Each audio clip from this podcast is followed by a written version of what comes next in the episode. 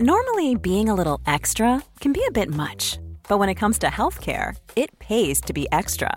And United Healthcare makes it easy with Health Protector Guard fixed indemnity insurance plans. Underwritten by Golden Rule Insurance Company, they supplement your primary plan, helping you manage out of pocket costs without the usual requirements and restrictions like deductibles and enrollment periods. So when it comes to covering your medical bills, you can feel good about being a little extra. Visit uh1.com to find the Health Protector Guard plan for you. Hello, I'm Simon Brew, and this is Film Stories. And I show you how deep the rabbit hole goes. And movies. Movies that had stories. that the story just sucks them in. This is just the beginning. We would be honored if you would join us. Hello, and welcome to the latest episode of Film Stories with Simon Brew. I am Simon Brew, but that, as always, is all you need to know about me. Um, the idea behind this podcast is just to, I, I, it goes to my fundamental belief that films are actually very difficult to make. Very few people set out to make a bad film, and so I want to explore the stories behind the scenes, sometimes making of, sometimes promoting, sometimes the sheer heft that got a film into being um, and the complications in doing so, j- just in getting something moving. And for our first film this week, um, it very it very much fits that. That this was a movie that a studio pretty much gambled the house on. So let's have a clip from it and then we'll get into the story.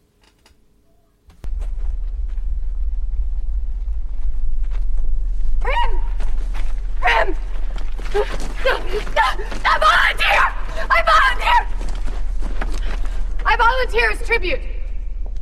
Uh, I believe we have a volunteer. Uh, Mr. Mayor? You need to get out of here. You need to get out of here. No. Go find mom. No. Go find mom right now. No. I'm so sorry. No. Go find mom. No. Prim, leave. Go find mom. No! No! No! dramatic turn of events here in District 12. District 12's very first volunteer. Bring her up. That then was Jennifer Lawrence as Katniss uh, volunteering as tribute in 2012's The Hunger Games. Um, the first, as it turned out, of four movies in the series based on three books. Originally, it was supposed to be three films, but then Hollywood was going through its trend there. Uh, inspired by Harry Potter, of splitting the last book up. Didn't particularly work too well for the Divergent films, but certainly when it came to the economics of The Hunger Games, it made an awful lot of sense. Um, but then economics was uh, underpinning quite a lot of what was going on with with the Hunger Games series, and I think it's overlooked that um, whilst the film became a very big success very quickly, um, it was an enormous risk, an enormous risk to the point where Lionsgate, the studio behind it, pretty much gambled the house on making the film.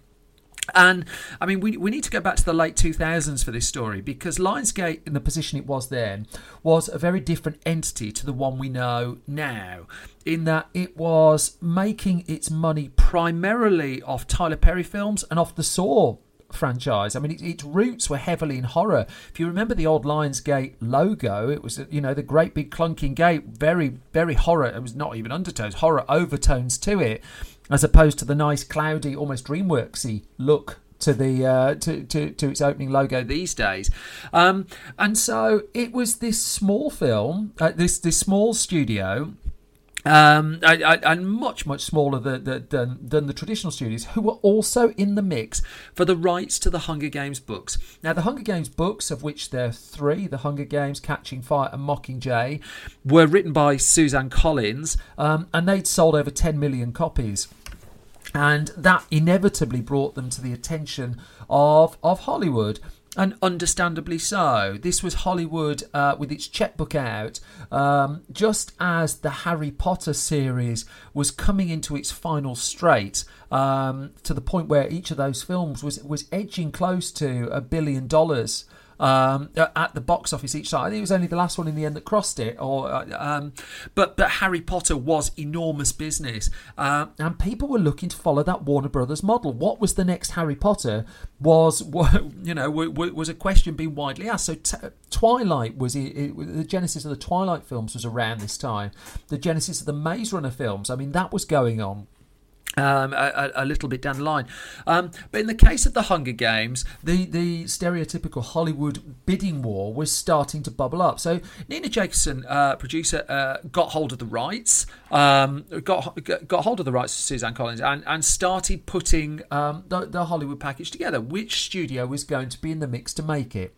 Now, unsurprisingly, uh, pretty much every studio was interested. Uh, amongst the majors, I mean, Warner Brothers inevitably, after its Harry Potter success and aware that Harry Potter was coming to an end, um, was, was heavily in the mix um, and looking uh, uh, and, and looking at acquiring the rights to the Hunger Games and making the films.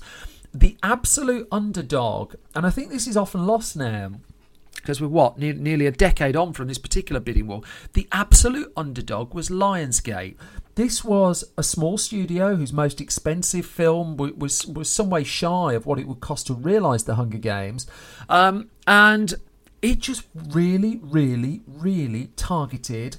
Um, the rights, um, and it targeted them in a very intelligent way. I mean, it, it, uh, it the way that they went about wooing Suzanne Collins for the rights to the books was it was a very very personal uh, uh, you know a personal level so no one expected them to win I mean, that's crucial. Nobody at the start of this process expected Lionsgate to walk away with the rights to the Hunger Games movies. And it's worth iterating that there was no guarantee the Hunger Games was going to become a juggernaut. It's just the books clearly lent themselves to, to to it. The, the whole battle royale, Lord of the Flies uh, concept hugely cinematic.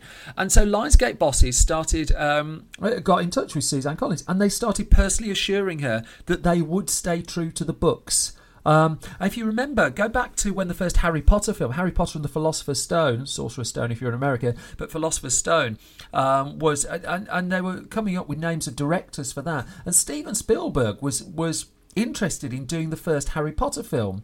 But the, the reason that, that, as the story goes, the reason that Spielberg um, departed the project and ultimately didn't sign on is he would want to make change it. He would want to make it, it, it understandably, a Spielberg film. And author J.K. Rowling knew what she wanted. And so uh, eventually Chris Columbus came on board to direct those first two Harry Potter films because he was more like, uh, uh, you know, he, he was going to see to J.K. Rowling and Steven Spielberg wasn't. So, in the case of the Hunger Games, they assured um, Suzanne Collins that they would stay true to the book. And also, at the point of pitching, and we're going to come back to the marketing of the film because I think it's crucial. Uh, at the point of pitching, the company, Lionsgate's head of marketing, mapped out the strategy for the film, mapped out to Collins how they were going to go about selling the film of her books. And as it turned out, the deal to snap up the rights apparently in the scheme only cost i say only it's more money than i'll ever have only cost $200000 i mean it looked like a bargain the problem was there was the physical cost of making the film and the problem was lionsgate was in no position to pay the physical cost of making the film so Again, let's put some necessary grounding and context in. At this point, Lionsgate had not turned a profit for four or five years. Um, it was under quite heavy financial pressure. Um, it was a, a, it, it needed a huge hit. It needed a statement film. It needed a gamble, and it gambled everything on the Hunger Games. So it's psych- uh, Suzanne Collins co-wrote the script. Gary Ross, um, Pleasantville, great film, Seabiscuit, so, uh, signed on to direct. And Lionsgate did take advantage of an assortment of tax breaks, but it was still going to cost $78 million just for the negative cost of the film. And negative cost is right because this did film on celluloid. I'll come back to that, shortly. Um, but to find that $78 million, um, what Lionsgate had to do is it had to go down its list of projects that were in development and it had to cut budgets. It had to it had to rob the budgets of lots of its other films um, to be able to get all the money together to make the first Hunger Games movie. Now, the reason it needed to gamble, there was another uh, another saga going on in the backdrop of this, and that was um, and this was relating to an investor by the name of Carl Icahn. And Icahn um, a fairly notorious Wall Street figure with a reputation for buying up the shares in companies, getting on the board of said companies, maximising his return. I mean, we're using very gentle terms for what I think most of us realise he, he would have been up to. Um, and, and, basically walking away with a profit come what may. Um, and he was sniffing around Lionsgate, um, and he bought a 14.5% stake in the company and was adamant that Lionsgate should stick to what it was good at. He disagreed with the new blockbuster direct- direction that the studio was heading in. So he thought Lionsgate should be making low budget horror films. And the Saw films have been so inordinately profitable that he, uh, you know, uh, there was some degree of logic to what he was saying. But conversely, this was not a profitable company at this point. It was vulnerable to someone like Icahn coming in um, and, and, and taking over and, and getting control. And for his 14.5%, he wanted a say. Now, he ultimately didn't get it, but it's important to note at the backdrop that Lionsgate was doing its most ambitious project that it had ever done, it was having a boardroom fight to just keep control of its own company. And it was an extraordinary backdrop. Um, that I, I, mean, a saga in itself that, that ended up with legalities and such like, which I'm not going to go into here, um, but they're fairly easy to find out about. Um, and all the while it, it, had to keep the Hunger Games on, on track. Now, in terms of the actual physical production of the movie, that actually went in the scheme of physical production of movies by, by most accounts relatively smoothly. I mean, clearly it was a demanding film to make. It was very exterior driven, um, but it shot from May 2011 through to September 2011. It had to shoot on film, interestingly, um, because Gary Ross, the, again the director, needed the reliability, and so now instantly most blockbuster movies are shot on digital because digital technology is faster, the quality of it is better. But back in 2011, there just wasn't room in the schedule for um, for any kind of digital technical gremlins, and there had been those experiences with some films shot with digital cameras at that point. The technology wasn't that advanced. Ross just couldn't gamble on it. So, he, I mean, he did have a truncated post production period to work with here. It was only six months between the wrapping wrapping up and the release of the movie, and so he went on film.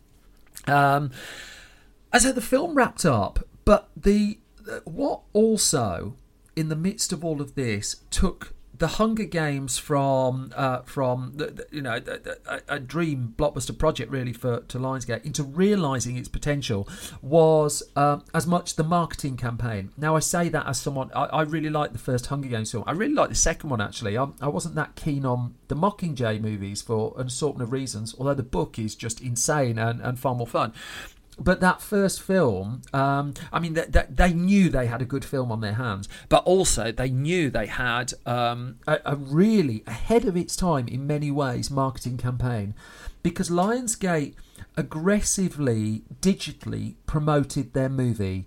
Um, and they were able to put together a marketing campaign that, by most measures, should have cost nearly $100 million for about 45 50 million dollars for the promotion of this movie. And i remember reporting on the, the hunger games at the time.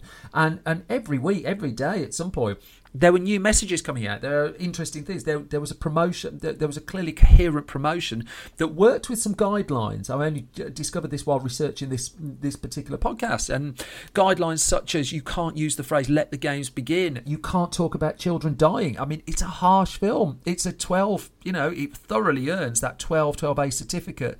Um, and and they wanted to shield that from the promotion of the film. Instead, they focused heavily on Jennifer Lawrence. Now, Jennifer Lawrence, a hugely savvy piece of casting, and at the point she was cast, her star was in the ascendancy, and the Hunger Games would really cement it. And don't forget, around the time she was in the X Men First Class ensemble as well. She'd already got a much deserved Oscar nomination for Winter's Bone. What a film that is! Um, and so they based an awful lot of the promotion around that. But there's a New York Times article that came out around the time of the film's release, and I remember at the time, um, and it just broke down how intense the marketing effort on the Hunger Games actually was. that Lionsgate had devised um, a platform by platform release plan, and by that I mean uh, you know Facebook one platform, Twitter another platform, um, physical media, etc., etc., etc. And and various bits of this, and it, it, it was prepared in advance, were timed to the minute. I mean, quite extraordinary. And apparently there was a, spread, a, a heavily color coded spreadsheet, the likes of which I never want to see in my life. Um, but I, I, I, mean, to give an example, there was uh, one particular poster that was unlocked for the movie, um, where bits of it were spread across a hundred different websites, and just the work involved in coordinating that would just—I mean, it, it, it's just, yeah, it, it, just it just makes me come out in a cold sweat, really. The film uh, released in March of 2012 off the back of this phenomenal phenomenal effort. And the expectation into the release weekend was that, that Lionsgate had a massive hit on its hands, that it had a hundred million uh, opening movie, and as it would turn out, that that's pretty much exactly uh, what it had. In that its opening weekend, 152 million, 535 uh, $1,747 in the US alone. Shattered any record that Lionsgate had. Uh, utterly, I, I mean, a transformative release for a, for a studio. Its worldwide gross uh, was just shy of $700 million. And not only had Lionsgate richly won its gamble, richly won its gamble, because the DVD sales were, were through the roof as well, it also had its first bona fide full franchise. Um, it eventually bought Summit Entertainment, so it sort of acquired the Twilight one. It did a couple of Now You See Me films. Um, Saw, obviously, is a, is a franchise its own right. So, but what what I kind of mean is is a big intended to be a blockbuster from day one franchise. And it had it and it had the big young adult franchise at the point that young adult was really starting to spike as a consequence of that, obviously, it pushed ahead with the sequels. Gary Ross would depart them just because of the speed um, involved in turning the next one, Catching Fire, around, and Francis Lawrence will go on to direct the rest of the films. But Lionsgate, from that point onwards, that was their promotion to the big league of movie studios, and they did it. Um, that they did it in utter fairness to them by gambling the house, by finding this big, enormous project that they believed in, fighting against all the big companies around them for it, winning the rights, and then delivering on it. I think it's an extraordinary story, and I think as much as the Hunger Games films really hold up, um, especially the first two, I think the the the, the sheer uh, David and Goliath uh, behind the scenes story just to just to get Lionsgate to do it, and the ramifications of that since is extraordinary in its own right. Let's move on to film two then uh, this week, and I'm going to go back to um, a, a, surprise comedy hit of 1991. This time, uh, I'm back in my my, my 90s. Um, uh, I, I, do have a, a, a, slight leaning towards that particular era. Here's a clip, and then we'll get into the story. Perfect. You know what the cook said about him? He said he killed a man in a knife fight. He said he slit him from neck to nuts. I'm not happy about this. This guy's a cowboy, one of the last real men. He's untamed, a Mustang. We're trained ponies. It'll do us good to be in his world for a while. Do us good? He was hanging the help. He was helping us. This guy is not normal. I'm telling you. Did you see his eyes? He's got crazy eyes. He's a lunatic. I'm telling you, we are going into the wilderness being led by a lunatic. He's behind me, isn't he? Time to turn in. Good night. So then, that was 1991 City Slickers, starring Billy Crystal, directed by Ron Underwood. And this one was a genuine sleeper hit in a year where, um, where, where that, that, was dominated at the box office by Terminator 2 Judgment Day, by Robin Hood Prince of Thieves, but also in a year where there, there were some high profile disappointments. Hudson Hawk starring Bruce Willis, we talked about in an earlier episode. Much had been expected of that. At the end of the year came Steven Spielberg's Hook. Much had been expected of that. Um, and so uh, in the midst of in the midst of this heavyweight summer of um, of films, um, along came City Slickers, penned by Lowell Ganz and Babaloo Mandel, a brilliant comedy writing team. They penned the screenplay also for 1989's Parenthood, one of my favourite comedy films. Um, and they um, they conceived the film with Billy Crystal, whose idea City Slickers was. Now, for Crystal, the the film came to him um, in the in after the huge success of When Harry Met Sally, um, and talking to uh, direct, the director of that film, Rob Reiner, put together Castle Rock, um, uh, his own production company. Castle Rock needed needed films, and so Reiner um, Reiner inquired of Crystal if he had any ideas for movies, um, and so yeah, he, he did, um, and he, he, the, the idea for City Slickers came to him at a point where he was just watching a documentary on the telly and and a whole bunch of friends were scuba diving. And I, I, one of the divers said, said it helped the midlife crisis I was having, and that that that pinged in Crystal's head. And he wrote about this extensively in his excellent memoir, Born Standing Up, which I, I, I highly recommend. Um, and so he started putting together the idea of a trio of friends who go on um, who go on a cattle a, a cattle, a, a cattle drive um, and come up against a, a, a, trail boss, and he could see the comedy potential in it um, pretty much from the off. Um, and so it, uh, the project, as it happened, uh, off the back of that, came together really surprisingly quickly um, because Castle Rock was in its infancy. It was looking for, you know, it was looking for a slate of projects. It wanted to work with Crystal. Crystal had a longer term eye on directing films, which he'd come to with Mr. Saturday Night uh, later in the decade. Um, but they, um, but, but but City Slickers moved and moved fast to the point where it, it was ready to go in 1990 and so um, the, the, the cast was put together. Uh, Billy Crystal, Bruno Kirby, and Rick Moranis were put together as the cast. Now, Crystal and Bruno Kirby. Consequently, there are all sorts of stories about the uh, the late Bruno Kirby, so wonderful in Good Morning Vietnam and, and many many other films. Um, but there there were rumours that Crystal and Kirby didn't exactly click, but I couldn't really get much below the bottom of those. Um, you'll notice that um, I mentioned Rick Moranis um, in the original cast, and, and indeed he was. Um, and so the, the, the, main three were cast. Um, they went off for the, the requisite training that they needed to do. Um, Kirby, as it happened, was allergic to horses and didn't enjoy the production of the film an awful lot at all. his allergies were quite strong and before before they filmed every day, he had to take an injection of medicine just to be able to, to film his scenes. Um, however, the, the case of Moranis was um, was really really incredibly tragic. Um, I mean, it's pretty well known that um, his wife was diagnosed with a serious illness, uh, and he would ultimately lose his wife, um, and he ducked out of the film. I mean, it, there was no feasible way to do it. So he left the project, and in came Daniel Stern, then then enjoying success off Home Alone uh, the, at the end of 1990. But he came late on in his place um, and didn't actually do the horse riding as it happened because his his character is supposed to be the least confident horse rider, and so he appears in the film.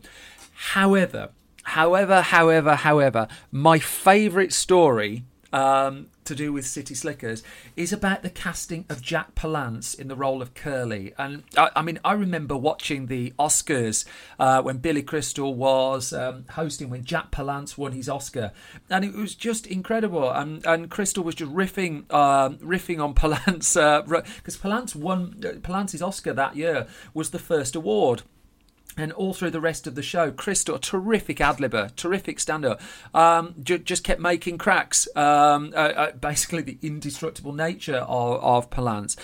But he was actually the original choice for the role of Curly in the film, um, but wasn't available. So Crystal started um, thinking around, and the name Charles Bronson came up. Now I've been having a little bit of um, a Charles Bronson fest of late. I've just watched Once Upon a Time in the West and um, Grace, and and just just what I'd forgotten just how wonderful he is in those films. By the time it came to City Slickers, he was in the midst of Death Wish sequels, basically. Um, but um, Crystal thought, well, he, he might fit the role of Curly. Um, and so he got in touch with his agent um, just to see if Bronson might be uh, interested in the role. Now, I have to do a spoiler at this point. So if you've never seen City Slickers, um, and it's not uh, uh, uh, severity of spoiler, it's enough of a spoiler for me to warn you about it. So I, I figure I've given you a good 20 second run up to, to it at this point. Um, and it's the fact that the character of Curly doesn't make it to the end of the film. Bizarrely, the character of Curly effectively makes it into the sequel when a twin brother comes along. Um, but nonetheless, um, the the part that Bronson was offered of, of this, you know, this this crusty trail boss, um, wouldn't have seen him get to the end of the movie. It would be fair to say Charles Bronson was not impressed with this at all. Now, chums, this is a very family-friendly podcast, and I have to tick a box every every time I upload it, saying whether the language uh, is clean and appropriate for everybody. I've tried to keep it that way, which is against my day-to-day demeanour. Um, so I'm going to substitute one of the words coming up, um, and we'll kind of see if you can work out uh, which one it is. So, Crystal was told by Charles Bronson's agent to expect a phone call, and the phone call duly came. And Bronson's first word to Crystal were "yogurt you," and it's just like what? And so Crystal was just wait, waiting. Um, uh, you know, was this a wind up? Was this the real thing? Um, but then Bronson launched into a tirade. Um, and uh, uh, and Crystal writes about this in the Born Standing Up book, and he just reiterated it. Um, and he said, I'm dead on page 64. How dare you send this to me? You have a lot of nerve. I don't die in my films. Yeah, um, fairly easy to refute, but let, let, let's keep spoiler free. Um, and, and they went back and forth, and, and Crystal did try to insist to Bronson that it was, it was a great a, a great part. And Bronson just said, No, it's not. I'm dead on page 60, yogurt 4. And, and hung up the phone. Um, and, and, that was that. It, it was done. And, and, Crystal a little bit shell shocked. But then shortly after, um, the phone rang again, and this time it turned out Jack Palance's availability had opened up. Um, and so, and, and, so, fortuitously, things came, things basically came, came, fell into place, but not without having to go through that quite incredible story of of the actor who, as it turned out, would turn down an Oscar-winning role. Um, and Crystal wrote about this actually. He wrote about um, I, I, he wrote about when the film ended up playing out of competition at the Cannes Film Festival, um, and you know, it, and uh, it, I mean, City Slickers was Castle Rock's first film. I think that's worth iterating. Um, and so, but the, the, the test scores, the audience, the early audience reactions were coming in strong, um, and I think it'd be fair to say I think Bronson was aware of this, and so Crystal wrote about when he went to the Cannes Film Festival with the movie, and he said I spied Charles Bronson sitting on a couch with Sean Penn and I'm quoting directly. Bronson and I made eye contact, and I nodded slightly towards him. Toward him, um, bracket. Though I wanted to say yogurt who, um, and he quietly got up and left, and and that was it. That was it. And th- there was uh, uh, the, the actual shoot itself was fairly straightforward, apart from Jack Palance actually, and, and he is. Br- I mean, if you've never seen Shane, um, and I was inspired to watch Shane off the back of watching City Slickers, I watched them that way around. But Shane is just great, great, great, greaty great. Um, but the, the the the, the, the there was some initial frostiness uh, between Jack Palance uh, and, and the cast and crew on day one of shooting, and they, they, I think they probably sort of expected it that that here is the you know here is this actor that brings so much gravitas, so much just by walking on a set. I, I interviewed Dexter Fletcher once for Eddie the Eagle, um, and Eddie the Eagle, a great film, um, really really fun family PG rated film as well, and I really love it for that. But uh, Dexter Fletcher said when he cast Christopher Walken in that film, he wanted an actor who, as soon as you walked in, the audience would know that there was a presence, that here was someone bringing, you know, some history with them. Just, just by, you know, just by walking out, you know, by just looking at Christopher Walken, that, that, that he brings something more than if you just got a faceless character actor with no no disrespect to faceless character actors. And, and I, I think that was the case with Jack Palance as well. And when he was quite grumpy and snappy and frosty, on the first day of shooting, I think they feared the worst. But then it turned out um, he, he, would later confess to, to Crystal. And, and, you know, it was quite late in his career he made this film, but he, he confessed to Crystal. He always got nervous on his first day of shooting and it's just I, I think that's incredible. And, and you know, there's a kind of cliche that as you get older, you lose your nerves, and I do think it's a cliche because I think you're just as much a human as you get older as when you're younger. For all the experience, if you're still putting yourself out there, um, you do get the nerves. And so, once they were over that bump, the shoot, and it was an outdoor shoot, and, and you know, the logistics of it were quite tricky. Um, and, you know, Crystal was kicked quite heavily by a calf at one point during one of the key scenes. Um, you know, th- this was comedy actors at points doing action sequences. Um, but it wrapped up, um, and, and they got to the end, and they got they generated Castle Rock's first hit and a real standout film in in the summer of 1991. And there were you know there was some good. I mean, Backdraft. Um, Backdraft was that summer. Um, Julia Roberts hit big was Sleeping with the Enemy. I don't have an awful lot of time for really, but there were hits coming out. Um, but this was the one that didn't uh, that, that wasn't expected. And if you fast forward in 1993, I remember the summer of 1993, the build up, there was all this hype and build up about Sleepless in Seattle was the sleeper hit of the summer. And it was almost like preordained that it was going to be the sleeper hit of that summer. Um, that, that it was expected, the press had said, and when it became a hit, it's just like told you it was a sleeper hit. But the whole definition of a sleeper hit is you don't really see it coming. And I don't think that many people saw City Slickers coming. Um, and he's got some lovely comedy. And he's got what I really like about the script actually is is what what Ganz and Babaloo Mandel are really good at. He's just having human conversations about relatable things that sometimes the characters just sit and talk about stuff. And it's not stuff that that you know is about saving the world or anything like that. But it's just relatable funny witty stuff about day-to-day life and the struggles of day-to-day life. And i, I really love city slickers for that. Um, the big box office success did uh, Castle Rock wanted a sequel. Billy Crystal agreed to make the sequel. Bruno Kirby didn't return. Jack Palance did. Jon Lovitz came in for um, effectively uh, uh, in place of Bruno Kirby, and it would be Jon Lovitz's first above the title um, credit. Um, but the film just didn't recapture the magic of that first film um, and and the sheer fun of that first film. Um, and as a consequence, the City Slickers series is is a two film affair. I mean, we saw quite a lot of this in the night. Sister, Sister Act, for instance. Um, you know, really fun opening film. The the film that comes along that then the sequel that just kind of redoes it um, doesn't quite gel in the same way. Although I would still argue that a very Brady sequel, um, a film I will talk about at some point, is one of the most underrated comedies of the '90s and one of the best comedy sequels of all time. And I, will have that fight at some point. In the case of City Slickers, though, what we're left with is a film that's never had a. I mean, it's, it's there's a fairly decent Blu-ray of it in the US, and it, it does come along on uh, on streaming services, uh, legal streaming services, and such like. Um, but I, I just think it's such a joyful, gleeful, funny film. A whole lot of fun. Doesn't outstay its welcome. Um, and, and, and has that Charles Bronson story just at the heart of it. I love it. That then has been the latest episode of Film Stories. Now, um, quite a lot happening in the world of film stories, which I, I, I will do a special just to talk you through. Uh, hopefully, over the next few days, if all goes to plan. In the interim, please, uh, if you can, more than ever, please help us spread the word. If you enjoy this podcast, I'm quite happy if you're quite quiet if you don't. Um, but but either way, just just tell the truth. Tell tell your feelings of it. Um, I am on Twitter at Simon Brew. If you can possibly follow um, uh, the the Film Stories uh, Twitter account at Film Stories Pod, that is great. If you can subscribe to us on YouTube, YouTube.com/slash Film Stories, hugely appreciated. Uh, our website is www.film filmstories.co.uk. Um, but most of all, thank you so much for the support. I mean, this is episode 20, and when I started, I had no idea we'd get this far. Um, and by Lord, the, the plans ahead are ambitious and terrifying. Couldn't do any of them without you. Thanks a lot, and I'll be back soon with some more film stories. Take care.